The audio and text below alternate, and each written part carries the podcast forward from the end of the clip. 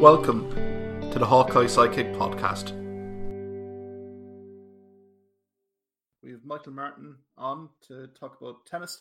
We're in mid January, um, middle of winter here in Ireland, but in Australia it's gotten pretty hot for a variety of reasons as we lead up to the Australian Open.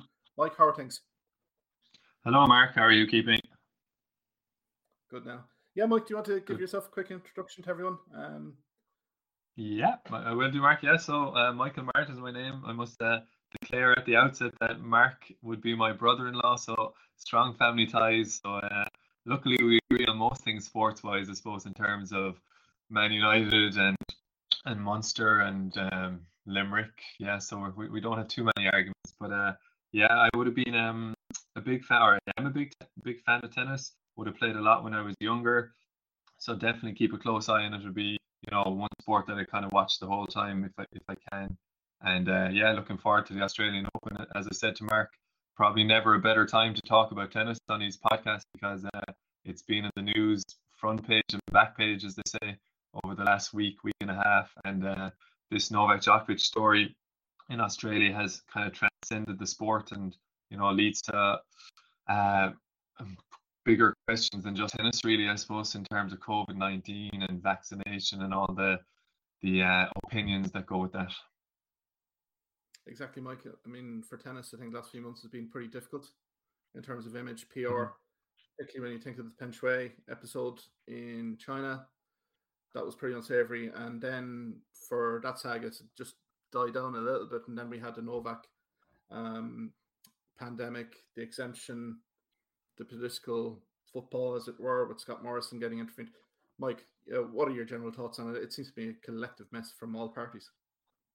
Yeah, absolutely. Um, no big winners, uh, or no winners at all, I suppose, to be honest. Uh, big loser, probably Novak Djokovic. Um, I don't know, maybe depends on what part of the world you live in, but certainly here in Australia, he's he's a big loser out of all this in our part of the world would come across that way as well. Obviously, as many fans around the world, I'm sure if you were talking to someone in Serbia, they would back him fully, which they're entitled to do. But um, yeah, just really interesting. I mean, the whole thing has become a circus really since he he put up on Instagram on the fourth of January that he was flying to Australia, and that kind of took people by surprise because this had been this is something that had been coming for a good few months. As in people particularly in the tennis world and in the sports world in general. I mean, he's the world number one. He's so well known, and his stance, if you call it that, or his opinions on vaccination have been well known. So, like, people have been watching this Australian Open for a number of months to see would he be able to play, would he get into the country, and people thought he. Let's be straight about it. It was a it was a big surprise in the first place that he got a medical exemption in inverted commas to come and play but uh, it just ha- hasn't been handled well across the board. I'd, I'd say. I'd agree with you there, Mike, and I think even from the angle of Australia as well, from your state administration to the Australian Open organisers to the national government, there's been a complete breakdown in communication between all those three. I mean, that, let's remember that Djokovic and his camp got an exemption from the Australian Open organisers and also state of Victoria and that said, in Victoria, the majority ruling party is in opposition to Scott Morrison, who's the Australian Prime Minister. So when Morrison mm. gets involved, conscious of elections coming up in the next few months, it's a complete and utter political football that Morrison's basically thrown in here. And, you know, to get votes, you know, it's been just literally a hot potato over in Australia in terms of all the restrictions, particularly in Victoria and Melbourne, where they've had to serve plenty of restrictions, quarantines. And for a world class star of Novak Djokovic's stature to come over and one rule for Novak and then one rule for everyone else. It has sat very, very uneasy, I would say, with an awful lot of Victorian residents, I would say. Yeah, absolutely. I mean, uh, like a lot of Irish people, I'd have friends and, and family uh, living in Australia, and I, I was in contact with two of them there on purpose over the last week and a half just to get their their take on it, and only a, a small little snapshot, but again, like as you can nearly guess, they were saying the vast majority of people don't didn't want him there, and not even in a personal thing, but as in if you've been in the longest lockdown in the world uh, your family, your friends who are Australian citizens who are fully vaccinated and still cannot get back into their own country. I know it's eased a small bit now, but like that was the way it was for a long time. And all of a sudden, the rules they're were nearly made up for Novak. This is nearly the controversy. Liam Broady is a, a, a British tennis player, and he kind of called it right. He's one of the few tennis players who kind of been, what would you say, forthright about it. Um, but he said it himself on Twitter there. Jamie Murray and himself, Jamie Murray being Andy Murray's brother, who's a very good doubles player, but were asked about it at a press conference. And Jamie Murray's line, if you saw it in the media, was that, well, I wouldn't have got an exemption. And Liam Broady came out on Twitter shortly afterwards and basically said that up until about November time, there was no talk at all of medical exemptions for the Australian Open. Everyone was under the impression that to play in the Australian Open, you'd have to be double vaccinated and you'd have to have proof of vaccination, basically. So, as I said, all eyes were on Novak because of his previous comments uh, regarding vaccination.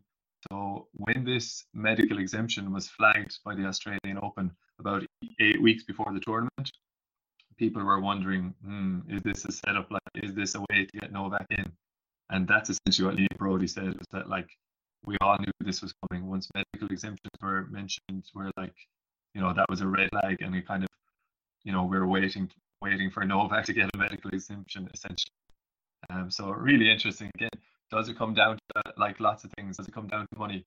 With the Australian Open under massive pressure from sponsors, from TV, have the superstars there. I mean, there's no Roger Federer, he's injured. Exactly. Nadal is obviously there. Lots of other good players, but like Novak is the main man. So, you know, where are they coming under pressure to to find a way to get him to Australia? But like it's it's been really messy.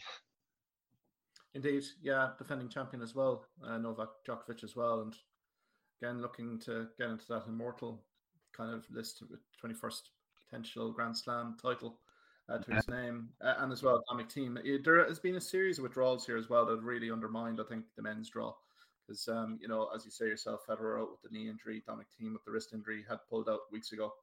Um, so yeah, I would have, from an Australian Open organizer perspective, I would say media, immediate interest and probably sponsorship of the tournament were really pushing for Novak's appearance in some shape or form. But again, it should be not one rule for one and one rule for the other, which essentially this has been articulated. And I think it's been a very messy situation for all parties involved, particularly I think Australia as well, because correct me if I'm wrong here, uh, uh, Mike. Um, he does get deported, and is he no longer able to travel to Australia for the next three years? So that's his Australian Open participation pretty much over, I would imagine. Mm. You know, potentially, which yeah, or so tasting them out for Novak and his team, particularly his record there.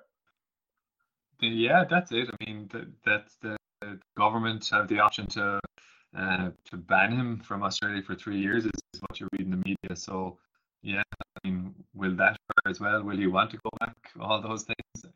Now, if actually, Mark, just give you again, might know much about tennis, or you know, it, it's something we hear about this side of the world mainly when Wimbledon is on. Obviously, uh, like you know, that's kind of it. Is and if we all think back to our childhoods, your two weeks in the summer you'd be watching Wimbledon on on RTE and you take the tennis rackets out into the garden and put a bit of string across the between two trees or something. But like just to, in case people aren't aware, like the tennis is very much like the golf in that there's four four majors or four Grand Slam tournaments a year. So you've your Australian Open, your French Open, Wimbledon, and the US Open. And you know we're all in all sports. People are always kind of looking for you know who's the to use the American sports term, who's the GOAT, like who is the greatest of all time.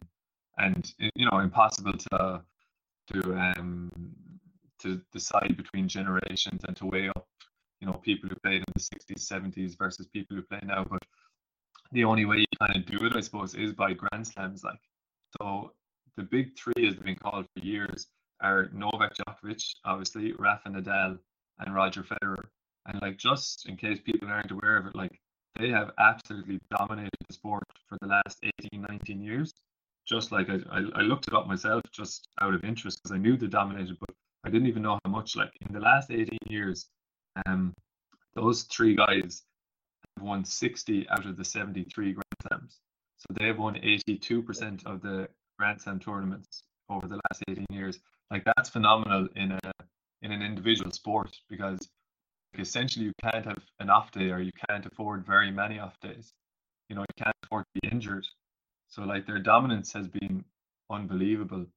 And probably as a result of that, their influence on the sport has been massive in terms of even on the what's called the ATP tour, which is like the Association of Tennis Professionals, which is the body that runs the men's professional tennis game.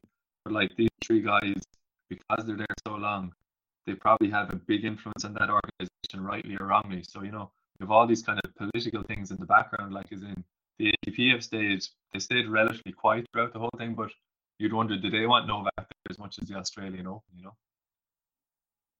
Exactly. No, that was a great overview as well, Mike, because as you say yourself, I remember my childhood.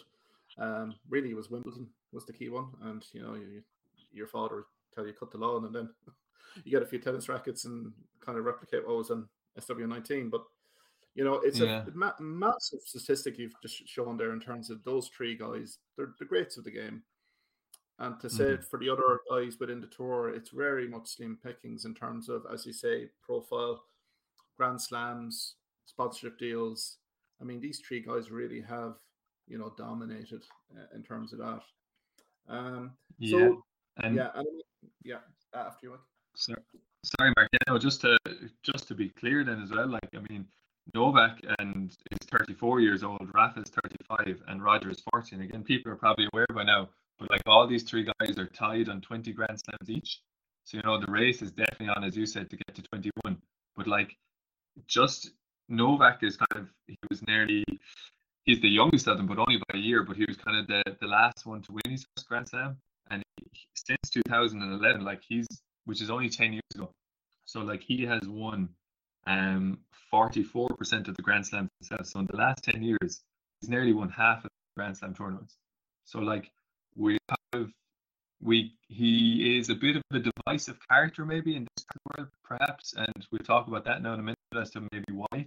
But like you can't doubt how brilliant he is. I mean, he's so talented, so hardworking. Um, you know, he's driven. Like, I mean, the big problem for the rest of the tennis world is after what's happened to him this week, this could drive him on for another five, six, seven years. You know, he's he kind of he's that kind of guy who's like he's whether he likes it or not, he admits it himself. He's never for all his brilliance, he's never been as popular and he probably never will be as popular as Roger and Rafa. As in they just you know, you know Roger Federer yourself, he's kind of nearly a, a sponsor's dream, isn't he? Like in some ways he he doesn't put a foot wrong. He's cool, calm, and collected nearly all the time. Rafa the same. Even like I put my cards on the table and say like I very much uh, in in the Roger Federer or Roger Federer kind of camp. Uh, but like so Nadal used to beat Federer a lot, but you still most people never disliked Nadal if you know what I mean because he was you couldn't like as in he was just such a good player and so kind of came across so well himself like win lose or draw. But like whereas Novak again uh, for whatever reason, and we can mention some of the reasons maybe that we think in a minute, but he's never had that kind of popularity around the world. Now he is very popular, obviously, but not definitely not to the same level as the other two guys. Oh, completely, Mike. And I, I think you've brought up a great point in terms of motivation. What motivates these guys to get out of bed in the morning, put in the hard yards in the gym, on the tennis court, the analysis, preparation for Novak, this is a big, big kind of motivation factor, I would say. The fact that he's now no longer able to defend his title, he's going to be an absolute wounded animal for the rest of the year here. I think he has a massive point to mm. prove to everyone within the sport, and as I, I would probably allude, sporting public in general. And as you say, instead of maybe finishing up his career in the next two or three years, he may ascertain that I need to go for another four or five years here to really cement my place my legacy in the sport. So I think it might be potential bad news for anyone up and coming guys like Zverev and guys like that coming through. Um, but yeah, there is mm-hmm. probably a body of evidence here, Mike. I would say to you know support that popularity point. I'm just thinking back to the Adriatic mm-hmm. Open the height of the pandemic, mm-hmm. when everyone was hunkered down in quarantine, and then you saw the images of that cringeworthy disco nightclub, disco ball, you know, party that went on, and then the majority of them have get COVID after it. Like it was just, it seemed like completely on another stratosphere to what the rest of the world was probably experiencing and suffering at that time. Uh, no real ramifications yeah. or background uh, to you know decision making to hold a tournament in the first place, but also then the, um, you know the lifestyle and the post parties after it. Yeah, that was it. Again, not to be going on too much, but people might be aware of it. Exactly what you said. It was like in March 2020. Uh, obviously, COVID 19 was was all around the world and lots of countries in lockdown, including ourselves. And the ATP and the tennis in general stopped basically around the world. You know, international travel, etc. So it stopped. But uh, Djokovic uh, organized essentially a tour in the Adriatic. Uh, so in Serbia, his home country, Croatia, Bosnia as well, I think. So it's that part of the world. So obviously it wouldn't involve travel by air, would make sense, I suppose. But he organized a, a tournament. And by the way, lots of players turned up, lots of really big names. Thiem, Zverev, uh, Cilic, you know, so it wasn't just Djokovic by any means. Like lots of top names were there. It was there 15 or 16 guys, but lots of them in the top 20 in the world, like, you know, or top 40 in the world at least. But anyway, cut a long story short, as you said, he uh, was criticized for it because by my understanding of it is he didn't break any laws or like you know regulations in the countries themselves but it just did not look good as in like you know fans on top of each other in the crowd social distancing that was meant to be there didn't happen and as you said like the guys who were on the tour were basically uh, yeah, enjoying themselves while the rest of the world was kind of suffering. So it was just, and it was stopped after two rounds. I think there was maybe five rounds of it in five different cities, yeah. but it had to be cancelled after two because COVID outbreaks among the players. And look, it was just another PR disaster for him, really, because it was he organized. He's the high-profile guy, so he kind of got the blame for it, if you like. And again, this was following on from his kind of um, interviews in I think it was around April 2020, where he, you know, kind of said that he, I don't want to misquote the guy now. I don't think he said he was, did he necessarily say he was against vaccination, but like he certainly didn't come out strongly in favor of it, and he certainly uh, was very much against like the fact that he'd have to be vaccinated to get into countries to continue his tennis career. He wasn't in favor of that at all. Exactly. Yeah, no, I, I think that was the, the main message that came out of those interviews. I mean, he may have a problem here trying to get into other countries. I mean, thinking of the French Open, I'm thinking of Wimbledon, I'm thinking the US Open. I know pandemic wise, Omicron is the variant seems not as bad, but again, I don't see restrictions being kind of lifted in terms of, you know, pandemic passport visa, you know, passports to get into countries. So I think he's going to encounter this in a few countries where he goes to, particularly on the APT tour uh, events, particularly when he gets into Europe, particularly when he gets into the America um, summer season as well. So, yeah, it's just been a catalogue, and I think this hasn't really done anything for him um, in terms of the the PR. I mean, the PR has been spun that he's been the victim in all this, but I think Rafa coming out as well right at the end, you know, to say, look, I think they're sick and tired of all the tennis players having to tackle that question, particularly when they're in Adelaide, particularly when they're in Sydney, warming up, preparing for this Grand Slam, having to field questions about Novak Djokovic. I think Rafa's comment was, you know, one man can't derail a Grand Slam or tournament. You know, I think that's I think a deciding factor. I think players are being massively distracted, want to just move on here. I think from Novak's perspective here, I think there needs to be a little bit of reflection time here in terms of how this has been handled, particularly in his camp. Because ultimately the, the application form that he submitted to Australian immigration seems to have had a few holes in it uh, from trying to explain things away. That December 16th appearance when we've been hearing in the media that he was diagnosed with COVID 19. There's a media appearance of him, I believe it's in Belgrade, literally a, a media appearance. So things like that, those anomaly, anomalies, I think, didn't sit well. And, you know, granted, the court gave him an ex- extension.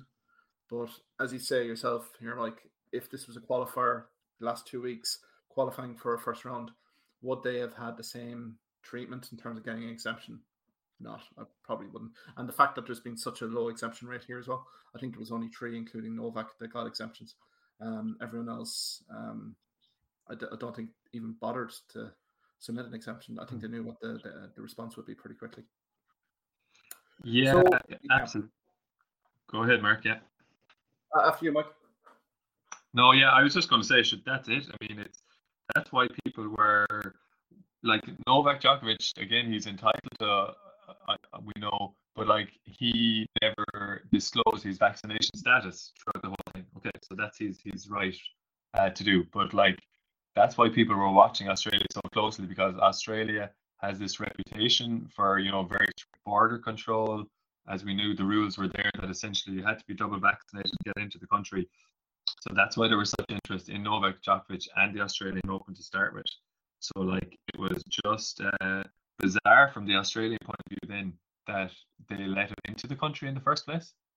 You know, it, it just that's why it, it became so political. Probably I don't know what they were thinking. Really, is in the easy thing to do would be obviously not to have left the player into the country in the first place, and then you know people would have said, okay, Australia are sticking to their rules. They're treating everyone the same. Isn't that what it comes back to? One rule for the rich and a different rule for the ordinary Joe soaps. Like that's yeah. that's what it screams of, doesn't it? Exactly. And I think the fallout here, I think particularly even from an Australian perspective here, I think it's going to be huge. I think you're going to see an awful lot of organizational change in that Australian Open Committee, particularly CEO. The judgment calls here in terms of even preempting this sort of mess. Why wasn't there open communications between the Australian Open and Victorian government? Um, and then with Victoria government and the Australian Open um, and the Australian government all getting together, even in November, setting the party line straight away. There has been a massive, uh, I think even Australia, the image of Australia, I think would be tarnished on this for any sports person going into the country, particularly a, a global star. If this is the treatment from Novak, you know, for Novak. Now, granted, the reasons that we said, and this is not really bashing Novak either, but for any other aspire, like I'm thinking of golf, I'm thinking of other world international events that would be held in Australia. I think if you're a marquee sporting star, you've got to think long and hard about committing to a trip down to Australia, given what you've seen here with Novak Djokovic's episode, where he's been taken away from his rental accommodation to a hotel, which looks pretty uh, horrific from the outside, a detention hotel. It's just the image, you know, everything is just not sitting um, well in this episode for anyone. There, no, as you said yourself, Mike, at the start of this podcast, there's been absolutely no winners here. So I suppose we've kind of covered that at length. So let's kind of move on to the main event. And I mean, the main event seems to be in a very secondary sideshow to what's happened in the last week and a half, two weeks with Novak. But let's get on to the men's draw now, um, given that Novak now has been scratched, given the, the deportation uh, order. Um, who are your fancies here, Mike? In terms, of, it seems to be a wide open uh, field given the the stars that are now missing. Yeah, well, possibly, Mark, but you still you'll probably find in the men's it's not as wide open. I mean, let's just Novak to mention him one more time. He's a nine-time Australian Open winner, so that's like nine times the last three in a row. So, like, yeah, him not being there is, is massive. It does. I'm sure there's a lot of guys woke up this morning or we're in Australia today and they're delighted. Obviously, you know, big, big, big favorite out there. So look, men's wise, uh, probably the favorite now. He's the number two seed. I don't know how well known he'd be if you weren't following tennis too closely, but Daniel Medvedev is his name. He's a Russian guy, 25 year old. He won the US Open last year. Um, and had been threatening to win a Grand Slam for you know the last year, year and a half. Beat Djokovic in the final, by the way, and beat him very well. Like beat him in three sets. And Djokovic was going uh, what's called the calendar Grand Slam. If he won the US Open, he would have won all four Grand Slam in the one year, which has not been done since like 1969, I think. You know, Rod Laver. Rod Laver is the guy who the, the court is named after at, this, at the Australian Open.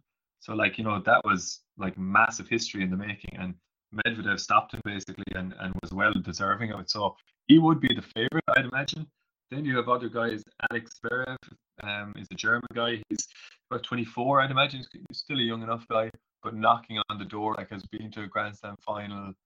Definitely is a guy who's looking to make the breakthrough. Should be trying to make the breakthrough now in the next next year. Is kind of you know make or break time for him. If he doesn't do it in the next year, will he ever do it? That kind of way. Exactly. And then of course you can never discount Rafa, can you?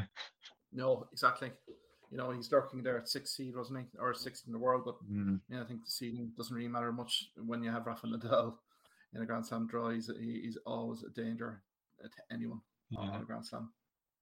But, uh, but like Zverev has a great. He's had a great end of year, hasn't he? Um, like I mean, if you think about it, he won mm. the Tokyo Olympics gold medal for Germany, and then the ATP finals uh, at the back end of last year. I mean, he should have massive confidence going in, uh, given those two triumphs alone, really.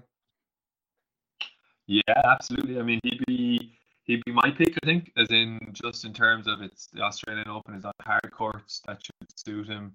Um, again, people might or might not know the French Open is on clay, which is Rafa Nadal's main surface. He's dominated there, like so. You know, the surface makes a big difference uh, at at that top level. It definitely does because there's not a whole pile between the guys. So I would actually go for Zverev if I had to pick someone. Look, that's not a um, a lot of people would like. That's not you wouldn't want to pick Zverev as a potential winner.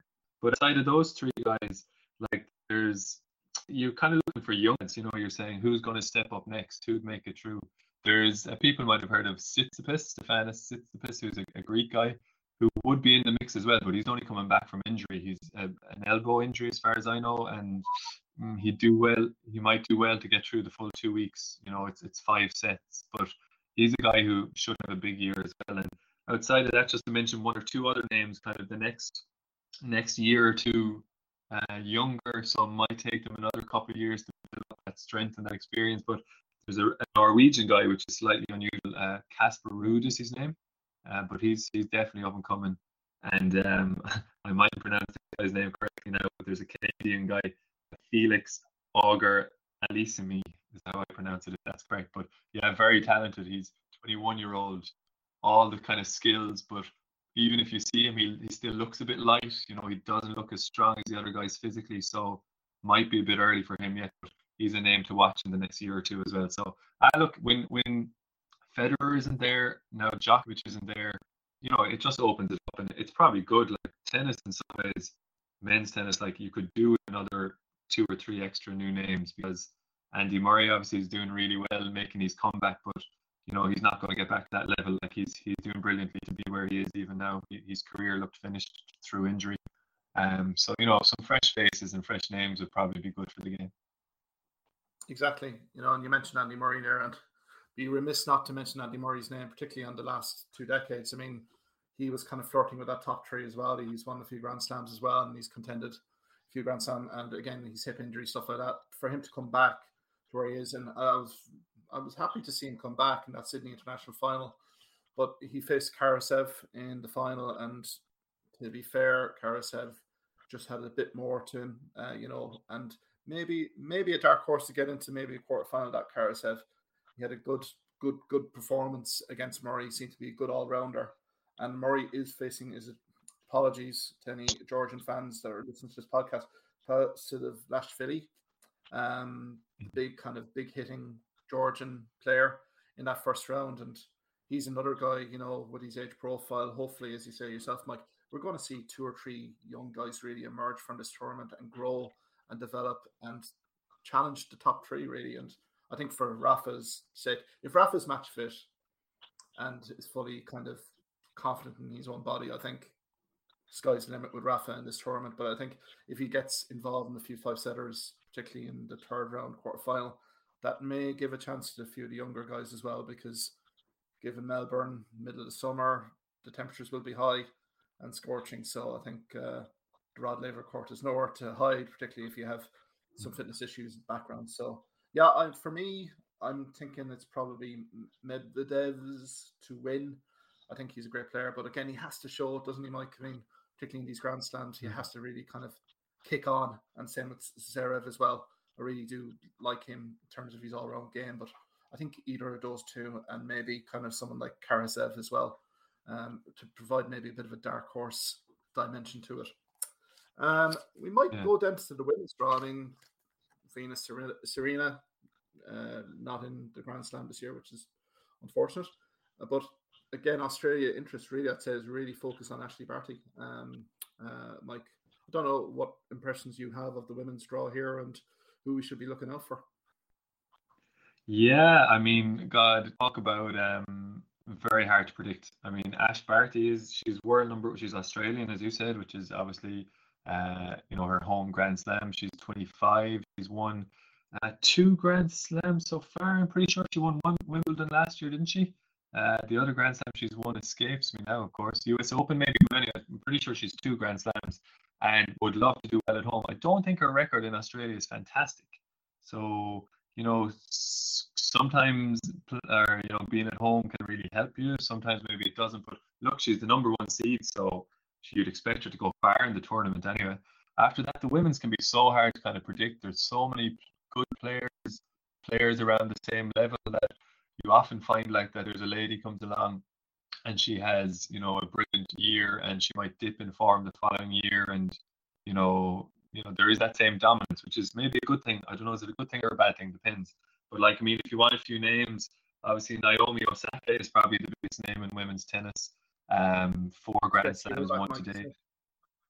fantastic. Yeah she's only 24 yeah i mean i don't know if yeah you you uh, know as well as me mark she um took a break for mental health reasons and was very open about it, which is good and refreshing to hear. And um, you know, so and rightly so, she took a break if she needed it.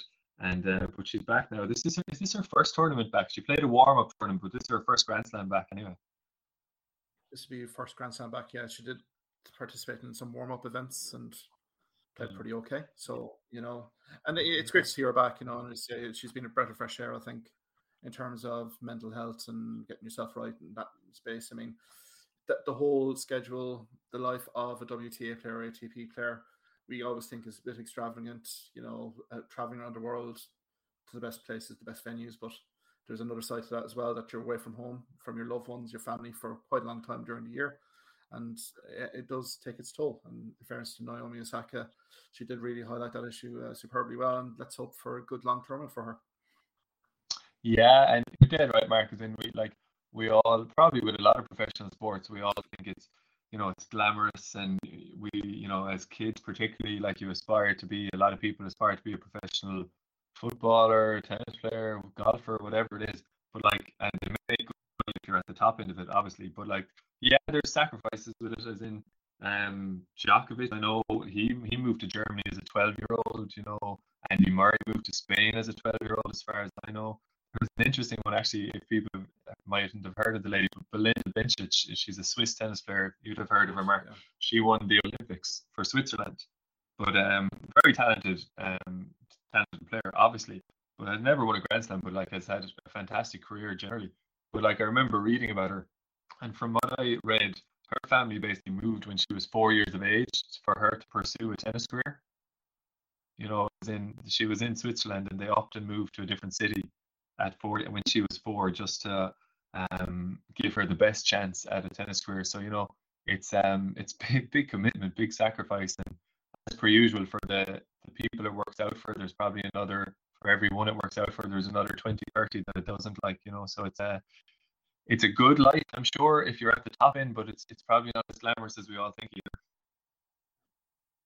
I'd agree with that. I think the drive and determination to get to that next level it, you only see with the Murrays as well, uh, with Judy as well. You know, from Dunblane mm-hmm. in Scotland, having to really kind of take the guy's career the scruff of the neck, bring him to Bollettieri, bring him all around the world for coaching. It takes huge um, mental, financial resources to even get a, kid like Izzy Bencic, you know, or Murray's, even to that level where they are 50 50 to either make it or not make it. There's so many stories, I would say, Mike, you know, in terms of like any professional sports, but particularly tennis, because it's such an individual sport of potential stars in the making that haven't made it for one reason or another. So I think that was a good analogy there.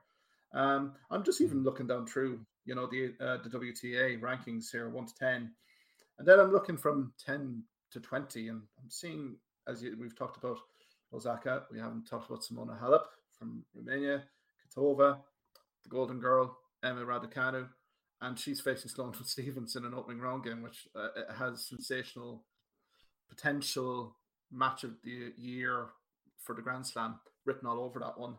Uh, and Keys as well, who won the Adelaide International as well, and as Bencic as well. She won the Tokyo Olympic gold as well for Switzerland. So you just never know here, uh, Mike. Uh, and also the Spanish lady, um, her surname I'm going to absolutely murder uh, Muguruza, um, who won the ATP final. So I think there's an awful lot of live live threats here to win that Grand Slam. Yeah, absolutely. And another girl, uh, Iga Swiatek, uh, again, her pronunciation might be great, a Polish lady Um, and she like she's only 20 years of age.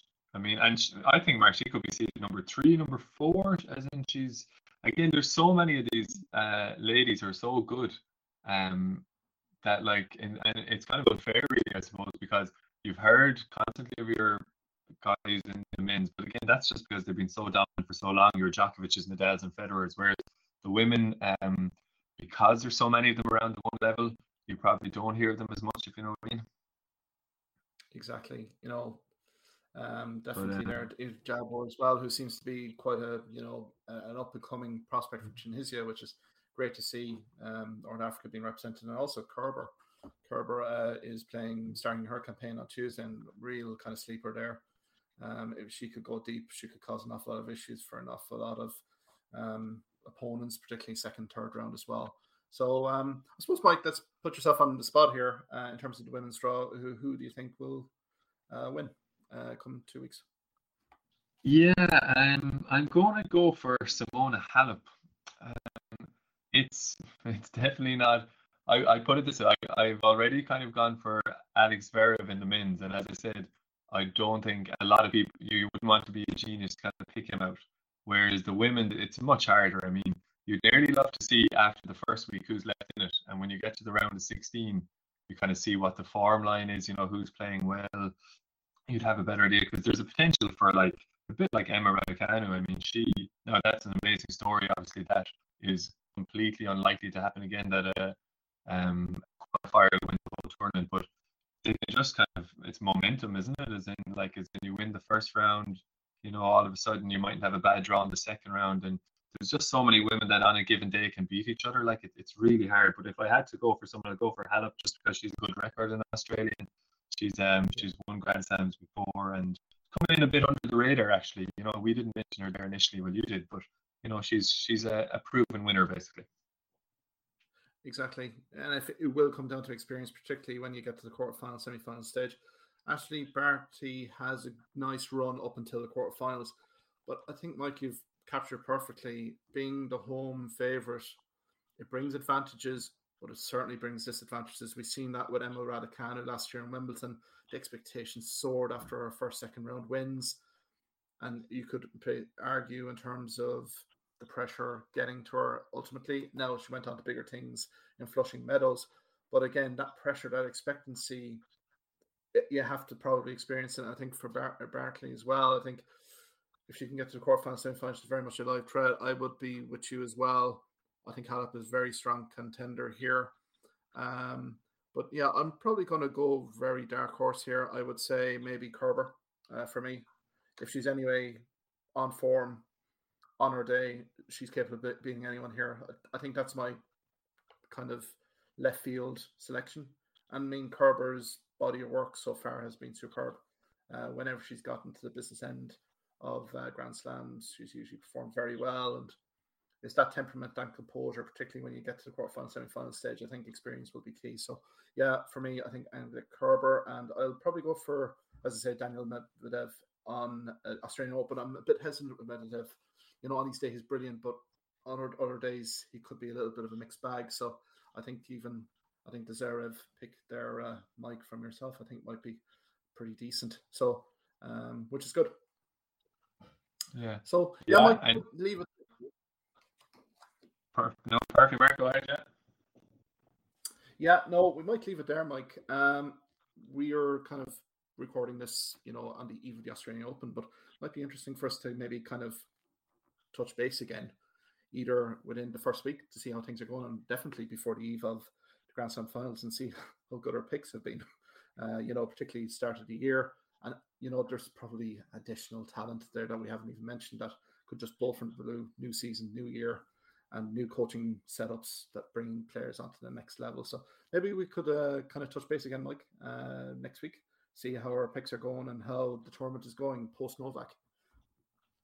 Perfect, Mark. Yeah, we do that. And as you said, yeah, it, it's interesting. There's always, it's such a global sport. There's always a new kind of star emerging, as you said. Like it's a, Jar- Jabeur there from Tunisia, and it, it's brilliant. Yeah, it, it covers all corners of the globe. So it, um, yeah, there's always something new and exciting coming along. So yeah, looking forward to knowing that the two weeks should be good, and we'll see what happens.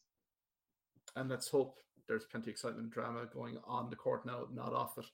Um, you know, yeah. because I think this this Grand Slam deserves it now after all the all the abuse, all the talk, regardless outside of this tournament. This tournament always delivers massively exciting, epic tr- thrillers. Uh, don't expect anything more given the field now. Uh, particularly the women's draw seems very exciting, and also the men's draw I think maybe spicy up a little bit, uh, given with Novak's uh, absence. So, Mike, thanks very much there, and yeah, we'll talk to you soon. Thank you. Thanks, Mark. Bye bye. Thank you for listening to this podcast episode.